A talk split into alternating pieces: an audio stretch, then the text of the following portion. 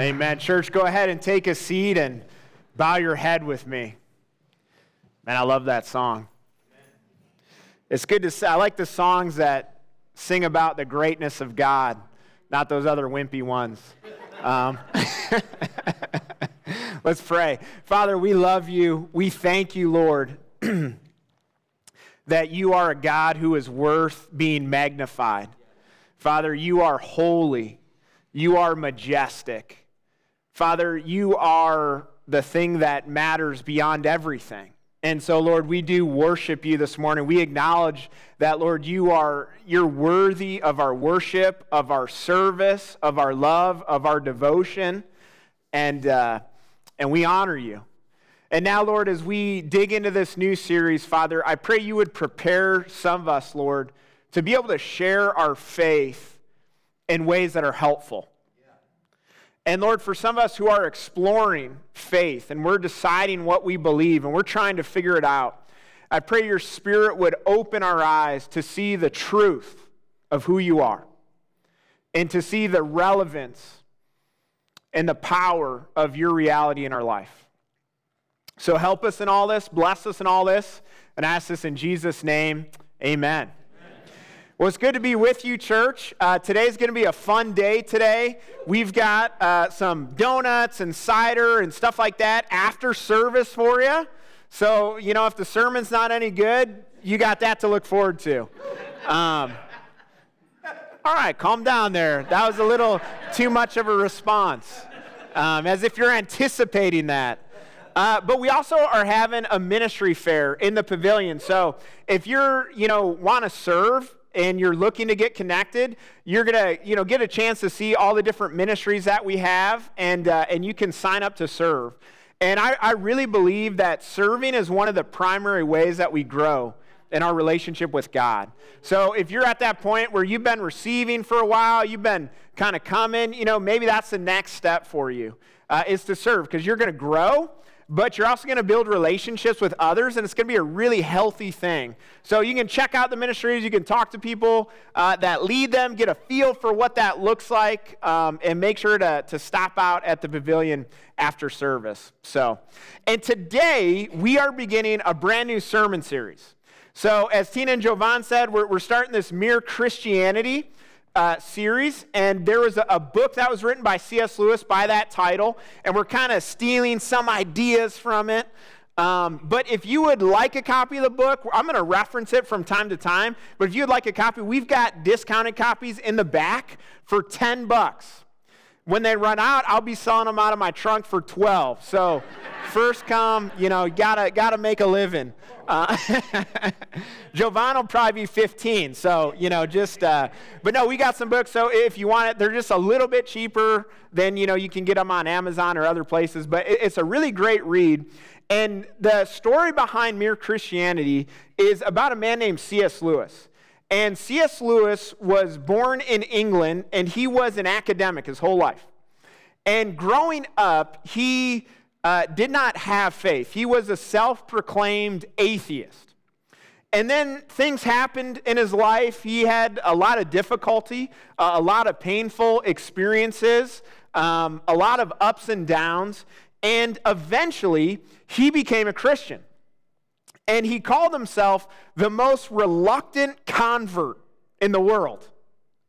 Because there, there was part of him that, that just resisted it so much, but it, it got to the point where he could resist it no longer, and he just had to acknowledge it was true, and he became a follower of Jesus Christ. And what's interesting is that after that, he began to, to write and to do other things, and he kind of became a voice in the world for Christianity. Now, what, what's interesting about it is he was not a professional theologian. His, his job was the um, Renaissance and medieval uh, chair of uh, Magdalen College. That was, his, that was his job. So, Renaissance and medieval literature, he was the chair of Magdalen College. So, so he taught those subjects, whatever those might include. I don't know how much medieval and Renaissance literature you've been reading. Uh, my, you know, I've been occupied with other stuff. Uh, but but that, that was his, so he was kind of an interesting person to have this global voice. And so during 1941, Great Britain was being attacked by, you know, the, the German army. They were being bombed. It was this crazy, chaotic place. And the BBC approached Lewis and they said, Hey, we want to give you some time on the radio and we're going to broadcast this to the nation. And think about this. I mean, every, people are literally being bombed nightly, right? In London and in the, like, this is just the most crazy time you could imagine. You know, Britain is literally all in this sort of wartime survival mentality. And so they said, hey, we want you to get, we think it might be helpful to our country to maybe have a little hope and stuff like that. So we want to give you the microphone and we want you to explain Christianity. How would you like that task? You got, you got the cat. How would you like someone to say, hey, here's a microphone. Uh, all of the United States is going to tune in at 7 p.m. Tell them who God is, right? You're going to pass out. You're, you're going to run and hide in the, in the corner, whatever. And that, that's what C.S. Lewis was tasked with. And that became, those lectures became mere Christianity. And they became one of the, the most um, helpful explanations of Christianity. And to this day, those ideas, those concepts have, have continued to be helpful today. And so, what we're doing in this series is I want to I want to kind of, as a church, say, hey, what would we do? How would we explain? Because he did this in the 40s right? The world has changed in a lot of ways since the 40s. In some ways, though, it hasn't changed much at all. But regardless, how, how, would, we, how would we share with our world the basics in, in a clear and a helpful way? How would we share what Christianity is all about, what, what it means, and really why you should believe it? And so the reason I want to do this series is really twofold. Number one, as a follower of Christ, I just want to help you have more tools in your tool belt to talk about faith. I believe as Christians, sometimes we are really intimidated to do it. And the reason we're intimidated is because we, we don't feel like we have the tools that we need to do it well. We don't feel like we can maybe, you know, have the conversations in helpful ways. So I want to hopefully through this build your confidence to share what you know and love about Jesus Christ with others. And then here's the second reason for some of us who are really exploring, we're trying to figure it out. We're trying to understand what, who God is and what He means in our life. I, I want to give you some things to think about and some things to process because we want to be a church where you can explore your faith, right? I, want people in our church that are trying to figure it out. Maybe you're tuning in online and you're, you know, you're, you're open, but you just don't know where you're at. And, uh, and so I, I hope this will be, be helpful to you. Now, C.S. Lewis has this great quote. He says, Of course, I quite agree that the Christian religion is in the long run a thing of unspeakable comfort. But it does not begin in comfort, it begins in dismay. In religion, as in war, and, and everything else, comfort is the one thing you cannot get by looking for it. If you look for truth, you may find comfort in the end. And that's what this series is about. We want to look for truth because all truth is God's truth at the end of the day. If you're a follower of Jesus, you do not need to be afraid of any hard question. You do not need to be afraid of the things that, that you don't know. Look, if you pursue truth, Guess what? I believe it always ends up with God because all truth is God's truth. Now, sometimes you have to be willing to embrace an uncomfortable journey, though. Did you hear that? A lot of times, and, and if you're not a follower of Jesus, you're trying to explore it, here's the reality believing that there's a God is very uncomfortable. Because guess what that means? You're accountable to someone else, right? It's a big change. Can we be honest? Even as a Christian, that's uncomfortable, right? Because I, I got to wake up every day and not say, hey, what do I want? But I have to say, God, what do you want? And honestly, a lot of days I don't like to do that because I got plans and dreams and things to do. And I'm not sure the Lord's aligned with me on that. You with me? But that but if God's real, it changes a lot of things, doesn't it? And, and so we're not pursuing comfort here. Right? If my beliefs aren't true, then I don't want them. If they're, if they're not real, then they're not really helpful. So we want to be in the pursuit of truth. Now, today, man, and, and if you know me, there is so much I want to talk about today. And, and I had like, I had about eight sermons when I started this week. I think I'm down to like three today. So I, I, I made some progress. But, but I want to I wanna just attack one aspect of this today because I know there, there's so much we could talk about, um, but, but we cannot talk about everything. But I do want to just kind of address this idea of, because I see it so many times, what is, has, is Christianity outdated? Has, has all that we know about science, all that, that we, we've learned over, you know, the last couple hundred years, has all of this really undercut the reality of Christianity? Uh, because so many times I know people carry in their minds and in their hearts that, that there is this, this big conflict between science and Christianity, and you have to choose one. And so sometimes we're like, all right, well, we, we believe in God, so we're gonna we're gonna choose that, and then we're gonna kind of have our head in the sand about the world of science. And honestly, to a lot of people outside of faith, that looks like a, an easy way out.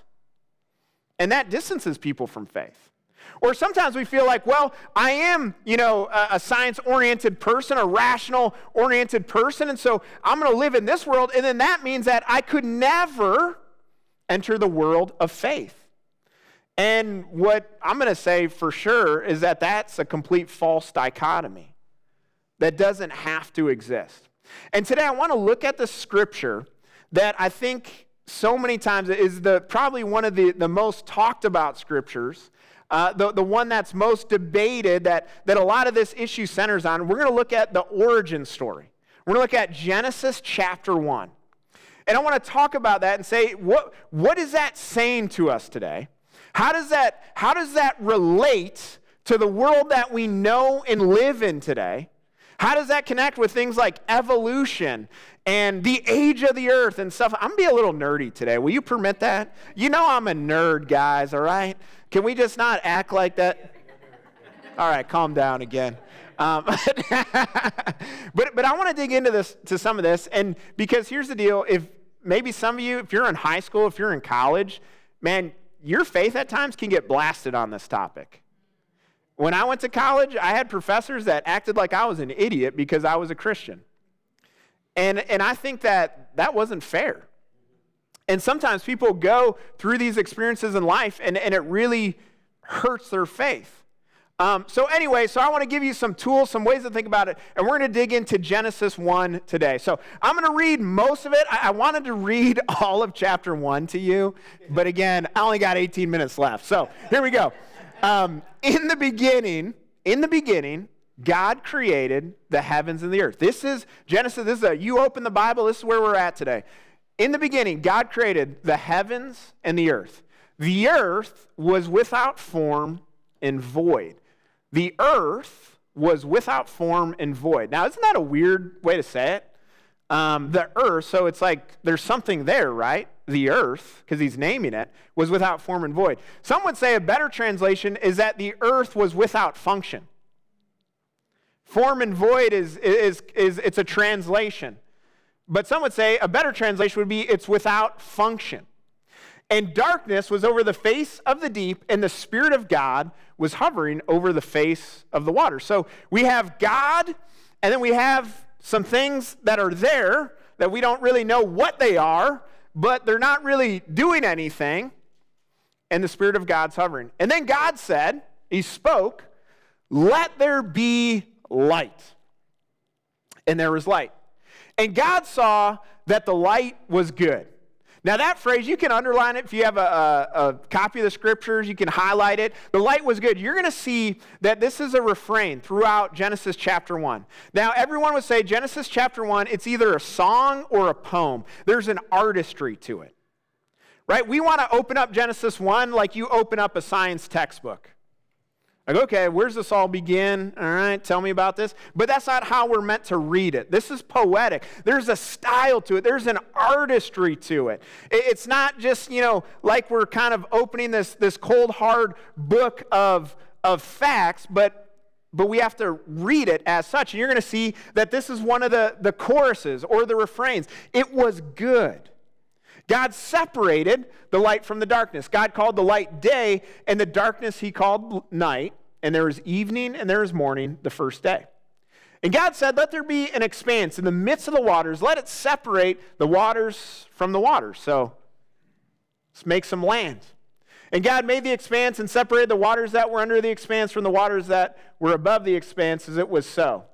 And God called the expanse heaven. So I'm sorry, he's, he's creating kind of our sense of sky here. And there was evening there was morning the second day. And God said, Let the waters under the heavens be gathered together in one place and let the dry land appear. Now here's land. And it was so. God called the dry land earth, and the waters that were gathered together he called seas. And God saw it was good. Do you see the pattern here? does something, happens in a day, it was good. God said, Let the earth sprout vegetation, plants yielding seed, fruits bearing, uh, trees bearing fruit, in which is their seed, and according to its kind on the earth, and it was so. The earth brought forth vegetation, plants yielding seed according to their own kinds, trees bearing fruit, which is their seed, each according to its it got so it was good. and there was evening and there was morning the third day. You with me? Um, All right, now skip with me to chapter 2. Now, you, you, can, you can read the rest, um, and, and there's more things that are created, but then chapter 2 Thus the heavens and the earth were finished, and all the hosts of them. And on the seventh day, God finished his work that he had done, and he rested on the seventh day. And this is why Christians practice Sabbath. It's where that idea, God, God rested on that final day from all the work that he had done. So God blessed the seventh day. He made it holy because on it God rested from all his work that he had done in creation. Now, today I want to just share kind of five observations about this text. And I want you to think about them. Again, this is, I'm digging into like one of the most controversial texts in the Bible. So feel free to disagree, to, to think about it on your own. But I just want to give you some ideas to process and to pray about. Number one, what do we learn about this? What, what is the point? And, and as I ask that question today, I want to ask it from this standpoint because this is how we should approach the Bible. Not what does it mean to us today. Okay, that's not where we want to begin. This was written a very long time ago in a certain culture, in a certain place.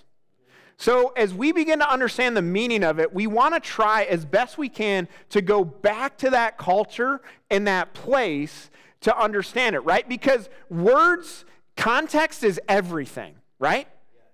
You can say one thing to your buddy, but if you try to say that to your wife, it might get you killed. You with me? Context is everything. Who you're talking to, right? All of this, this matters. And this matters tremendously as we try to understand the Bible. And one of the biggest things that, that we do to the Bible is we take it out of context. Right? I've heard, I've heard crazy, I've heard white supremacists talk about the Bible out of context and completely abuse it. Right? There, there, it happens all the time. And so what we want to try and do is understand it in the context. Now, what did this, what does this mean? Well, first, I think there's a very obvious thing that the author's saying is that God is the creator of everything.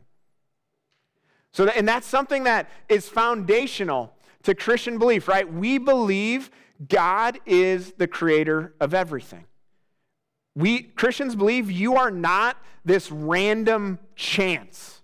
You are not some primordial goo that became this beautiful creature that you are today over the, the, the course of billions of years. Right? No, I mean, maybe that was the process, but ultimately, God is the creator of everything. And so Christians look kind of at the world as like a layer cake. Imagine several layers. And when we look at the first couple layers, that's kind of the world of science. Right? When, when I can look at cells and th- see things in a microscope, I'm just looking at the couple layers, but, but as you go deeper, eventually everything, its cause is ultimately God, right? And I might not be able to know that on the first couple layers. You with me? Because this is really not so much a question of science as it is a question of theology or metaphysics or whatever you want to call it. And so, what Christians believe is hey, look, all of this stuff that we can see, we can observe, we can touch it, it is what it is. But, but at the end of the day, what I'm telling you is God is the cause of all things. You with me on this? And this is what Genesis is showing us. Hey, God is, by and large, He is the cause of all things. Now, let me give you another idea. This word create. See, I had a lot of time on my hands this week. And I saw every place in the Old Testament that this word is used. And here's something that I found fascinating. This word create See, when you think of create, you think of kind of bringing something out of nothing, right? That's kind of how I think about it, right? You give me a pile of wood, I'm going to build you a shelf or a deck. Sure, you are. Do we got any Christians in the audience today here? Yeah. you give me you give me a bunch of metal, I'm going to weld you something cool. Where's my buddy Ray at? Can I get a name? There he is. Yeah, Ray knows it's true. he's like, he's like, no, I can't lie in church. um, we, we tend to think about creation as that, right? And so when we see this idea of, of creation in this Genesis account, I think that's where we go. But, but here's what the word actually is used it means to bring function, it means to bring purpose, right? So in this sense, creation is, is not primarily about just kind of making things that don't exist and then, and then them being there, although that could be part of it, but, but it's more about this idea that, that there's function. God is the one who brings function to everything. God is the one that brings purpose to everything. God is the one that, that makes things work and has designed how things should work and has established things to work as they should. You with me on that? And, and so he brings function and order. Uh oh. You, you, you messing me up here. Um, so here's what a, a, great Old Testament scholar says. He says, So on day one, God created the basis for time. Day two, the basis for weather. Day three, the basis for food. These three great functions time, weather, food are the foundations of life. And then if you read the rest of the accounts, I, when you read it through that, I would say it seems to make a lot more sense to me. Now, again, this is a debate thing for debate, so you can read a lot of different thoughts on this. But, but just if this is true, it, it's a very interesting way to think about it. That what the author is primarily showing us is how God has brought function and order to the world. And so, what that would mean then is that this account is not primarily about how the material world came into being. Now, here's why this is important, I think, in our world today. Is because sometimes as Christians, we value God's word and we're like, we believe God's word is true. And we do. And so what happens then is we say, well, how do we how do we deal with what we know about the known universe, what science has told us, and what we see in the book of Genesis? And so sometimes we try to try to bring these two paradigms together.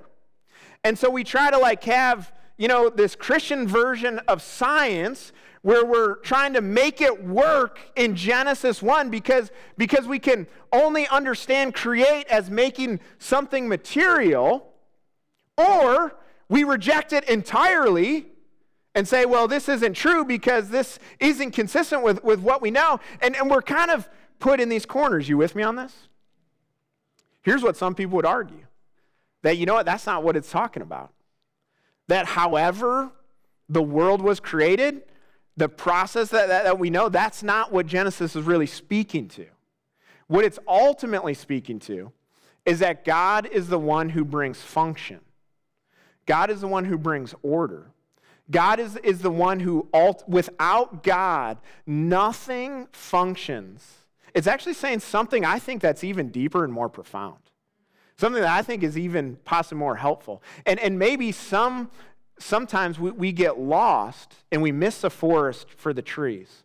One author says this, and you can think about this. He said that actually, and I do not have time to explain all this, but he says, sorry, that's not helpful, is it? He says Genesis, Genesis 1, he said that ultimately it follows some of these ancient Near Eastern texts. So this is when it, you know, is written in this context, ancient Near Eastern text, which we have other texts that we can kind of compare and help us to understand how things were written and how words were used and that sort of thing. But he says that ultimately, what it really is a picture of, Genesis chapter 1, is this idea that the, these seven days are like God's inauguration as the cosmic king. And that when God rests, it's not because no one believes God rests because, like, man, I'm exhausted. Like, whoo, man, this, these, this earth thing's really killing me right now. You know, that, that no one believes that's what the idea is, right? Because if you're God, you have infinite energy, infinite capability. That seems to kind of be, uh, by definition, something of who, who God is. But, but what some would argue is, is that the rest means that God is in control. That God's like, all right, I'm at headquarters now. Everything's functioning as I, I want it to be. And now I'm behind the wheel. And so it's, it's a picture of a God who is not so distant from his creation that he doesn't care and he's unhelpful and he's like, hey, I created it, now don't mess it up, but I know you're going to. Like, it, it's not that. And it's not a God who is so close to his creation that he's part of it. You know, like some of the poets have said, Walt Whitman and others, that God's in every blade of grass and this and that. Well, no, he's not part of creation. He, he's separate from it, but he's not distant. He's in control. I thought that was interesting. Here's number five mankind. I'm running out of time. Mankind is created in the image of God and with nobility and purpose. See, one thing Genesis makes clear you and I are made in God's image. What does that mean? God looks like us, God's balding? What does it mean? which, which image? Does he have a full? um, well, no, it's not a physical attribute, right? And here's what's so fascinating about this text this text is unbelievable. That God makes, makes man in his image. And so many times when you read other creation stories of other religions at this time, you will see that so often mankind is made, but they're made to serve the gods in some way, right? In Genesis, mankind is made to represent God to creation. That, that is a noble, noble thing, isn't it? It's beautiful. In one Babylonian account, it's another ancient Near Eastern text, the Babylonian god Marduk, he makes man from dust, like we see in Genesis chapter 2, but then he kills a demon god and mixes his blood and makes man out of that. That's an ugly picture, isn't it? And, and so, what is that? What is that implying? It's implying sort of the, the, the evil of man. But here in this account, we don't see anything like that. We see a nobility we see God making man and giving this, this incredible purpose. And then here's what Genesis goes on to show us that only when man disconnects from God do we become dysfunctional. And here's what I'm saying in your life and my life when you disconnect from God, because God is the one who brings function. Yes, you are created by God, but, but you cannot properly function as a human being without Him. Can you live life? Yes, you can live life, but you're not properly functioning. Right? My car, sometimes it drives, but it's not properly functioning, right? There's weird noises, there's things leaking out of it, smells, right? It, it, it's not going to go well. And, and so, what if Genesis, what if, the, what if the main thing that's trying to tell us is that you cannot properly function without God? And here's what I believe I believe that each of us, as a human soul, you are an antenna for the divine. You are an antenna for the divine. You, whether you believe in God or not today, there is something in your soul that is always searching for Him. There's something in, in your soul when, when anything comes your way, it piques your interest. Now, you might push it away, right? Because we like comfort more than truth. C.S. Lewis told us that. But there's something in your soul that's, that's drawn to it, that's open. It's because you bear his image. You're created in his image.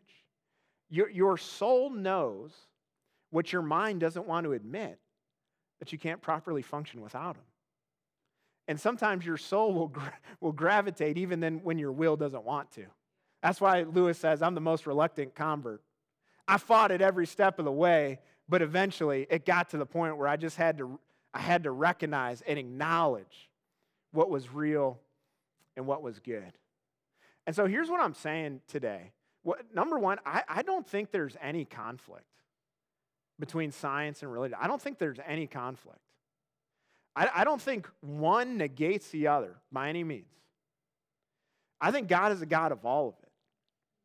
I think Genesis, again, is pointing to something even more important. Genesis is more interested in sharing with us the reality that we are souls made in the image of God, that apart from Him, we cannot function properly. And as we move and we connect with Him, our lives will make more sense.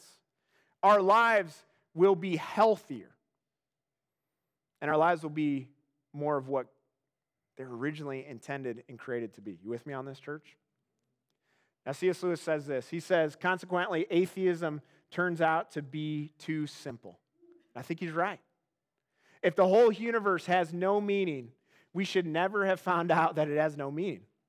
Just as if there were no light in the universe and therefore no creatures with eyes, we should never know it was dark. Dark would be a word without meaning. See, even some of us today, the issues that we have with God point to God's reality right? Some of us are like, well, why, why is there there's so much you know, evil and pain in the world? And C.S. Lewis even says, he said, I, I struggled with that. But then he began to dig a little bit deeper in that, and he said, why, why do I have this standard in my mind of what it should be like? Why do I have this standard of justice in my life? Why do I have this standard of righteousness in my life? If, if the world is just material and that's it, it's just cells and biology and atoms and quarks and that kind of thing. And there's why do I have this deep sense of how things should be? And he realized that his very questions, his, his anger, his frustration, his disappointment, his rejection of God actually pointed to the reality of God. Because he said that could not come from the material world. Because that is not built of the material world. It maybe comes from somewhere else. And I know some of us, maybe the questions that we have are actually things that point to the reality of God. Our sense of rightness, our sense of justice, our sense of how it ought to be. Where did that standard come from? And yet, don't we all have that? Wherever you're born, wherever you, we, we have some sense of right and wrong. It's not perfect, it's not totally mature, it's not totally clear, but, but all of us are like, like no, things should be different. And maybe we all have that, church, because we all bear the image of God. And we know things are meant to function differently. We know it. We can't, we can't totally always pinpoint it, but we know things are meant to function differently. And that's because God is the one who brings function, God is the one who brings order. That's powerful to me. Now, What's so beautiful too about Genesis is if you notice through all of the creation account, how does God create things? With his word. Did you notice that? Let there be light, right? Doesn't have to wave his hand, doesn't have to do anything like that. Just, just with his with his word. And what's so beautiful about the scriptures is that we get to understand that word more and more, what that, that really is. And the gospel author John says that in the beginning, referencing this count, was the Word. And the Word was God, and the Word was with God. And the Word came and dwelt among us. Now, here's what's so powerful to me about Christianity is not only do we have a God that is powerful, a God who creates, a God who brings function and order, but we have a God who is in passionate pursuit of you. We have a God that becomes part of the creation to redeem your soul. We have a, a, God who inhabits time and space, who inhabits our, our reality, and he comes to redeem us. all the dysfunction that we have created in our lives and in the world through separating from God, from keeping God distant, from turning our back on Him, all of that, the Word of God, the one that created, comes back to redeem, comes back to renew, comes back to save us. And that Word is Jesus Christ. God is not indifferent to you today. He, whether you know it or not, He is in passionate pursuit of you. And every step closer to Him is a step that will bring function and health and meaning into our lives. Let's pray. Father, we love you. We thank you, Lord, that you are the great creator. But Lord, you're not a creator who created everything and then said, don't mess it up. You're one who created, who brought order. But then, Lord, when we messed it up, you also brought the path of redemption. Father, none of us function exactly as we should because none of us are connected to you as we're fully meant to be. But Father, as we connect to the person and the work of Jesus Christ, Lord, you redeem us. And one day, Lord, you will renew everything that is broken and messed up. And Lord, we look forward to that day with hope. And today, Father, we just pray that we could have a glimpse of that. Father, I pray some of us who, uh, man, maybe we've really struggled with this stuff. For some of us, maybe science and evolution and stuff we've heard in school or people have put our mind, maybe it's, it's kept us from faith. It's just made it easier for it to be distant. And today, Lord, I, I pray that, that those obstacles would be removed. And instead, Lord, I pray we could see the, the beauty and the wonder of creation, Lord. And we could see that, that without you, there is no function. Without you, Lord, there is no purpose. And I pray, Lord, that we could see that Christ is the way back home, that Christ is the way forward. And we could open our hearts and receive Him. I ask this in Jesus' name. Amen.